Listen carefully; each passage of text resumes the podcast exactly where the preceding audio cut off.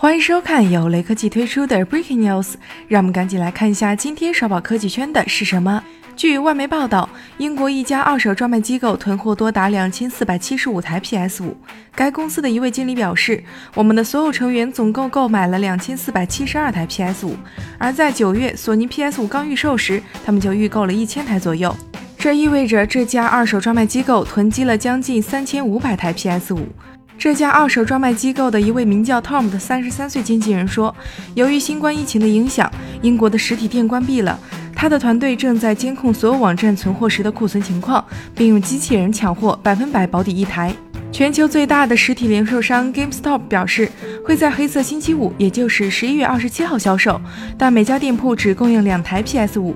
据悉，PS 五计划到二零二一年三月全球出货七百六十万台以上。尽管索尼很希望将 PS5 直接出售给消费者，但是补货的数量却十分稀少。雷科技编辑认为，今年电子产品普遍面临缺货问题，供不应求必然会导致黄牛横行，价格上涨。只要是有利可图，人人都有变成黄牛的可能性。对于 PS5 选购，从现在的情况来看，新主机真正能敞开供货，可能还要等到春节过后。目前也没有什么好的办法，只能再等等了。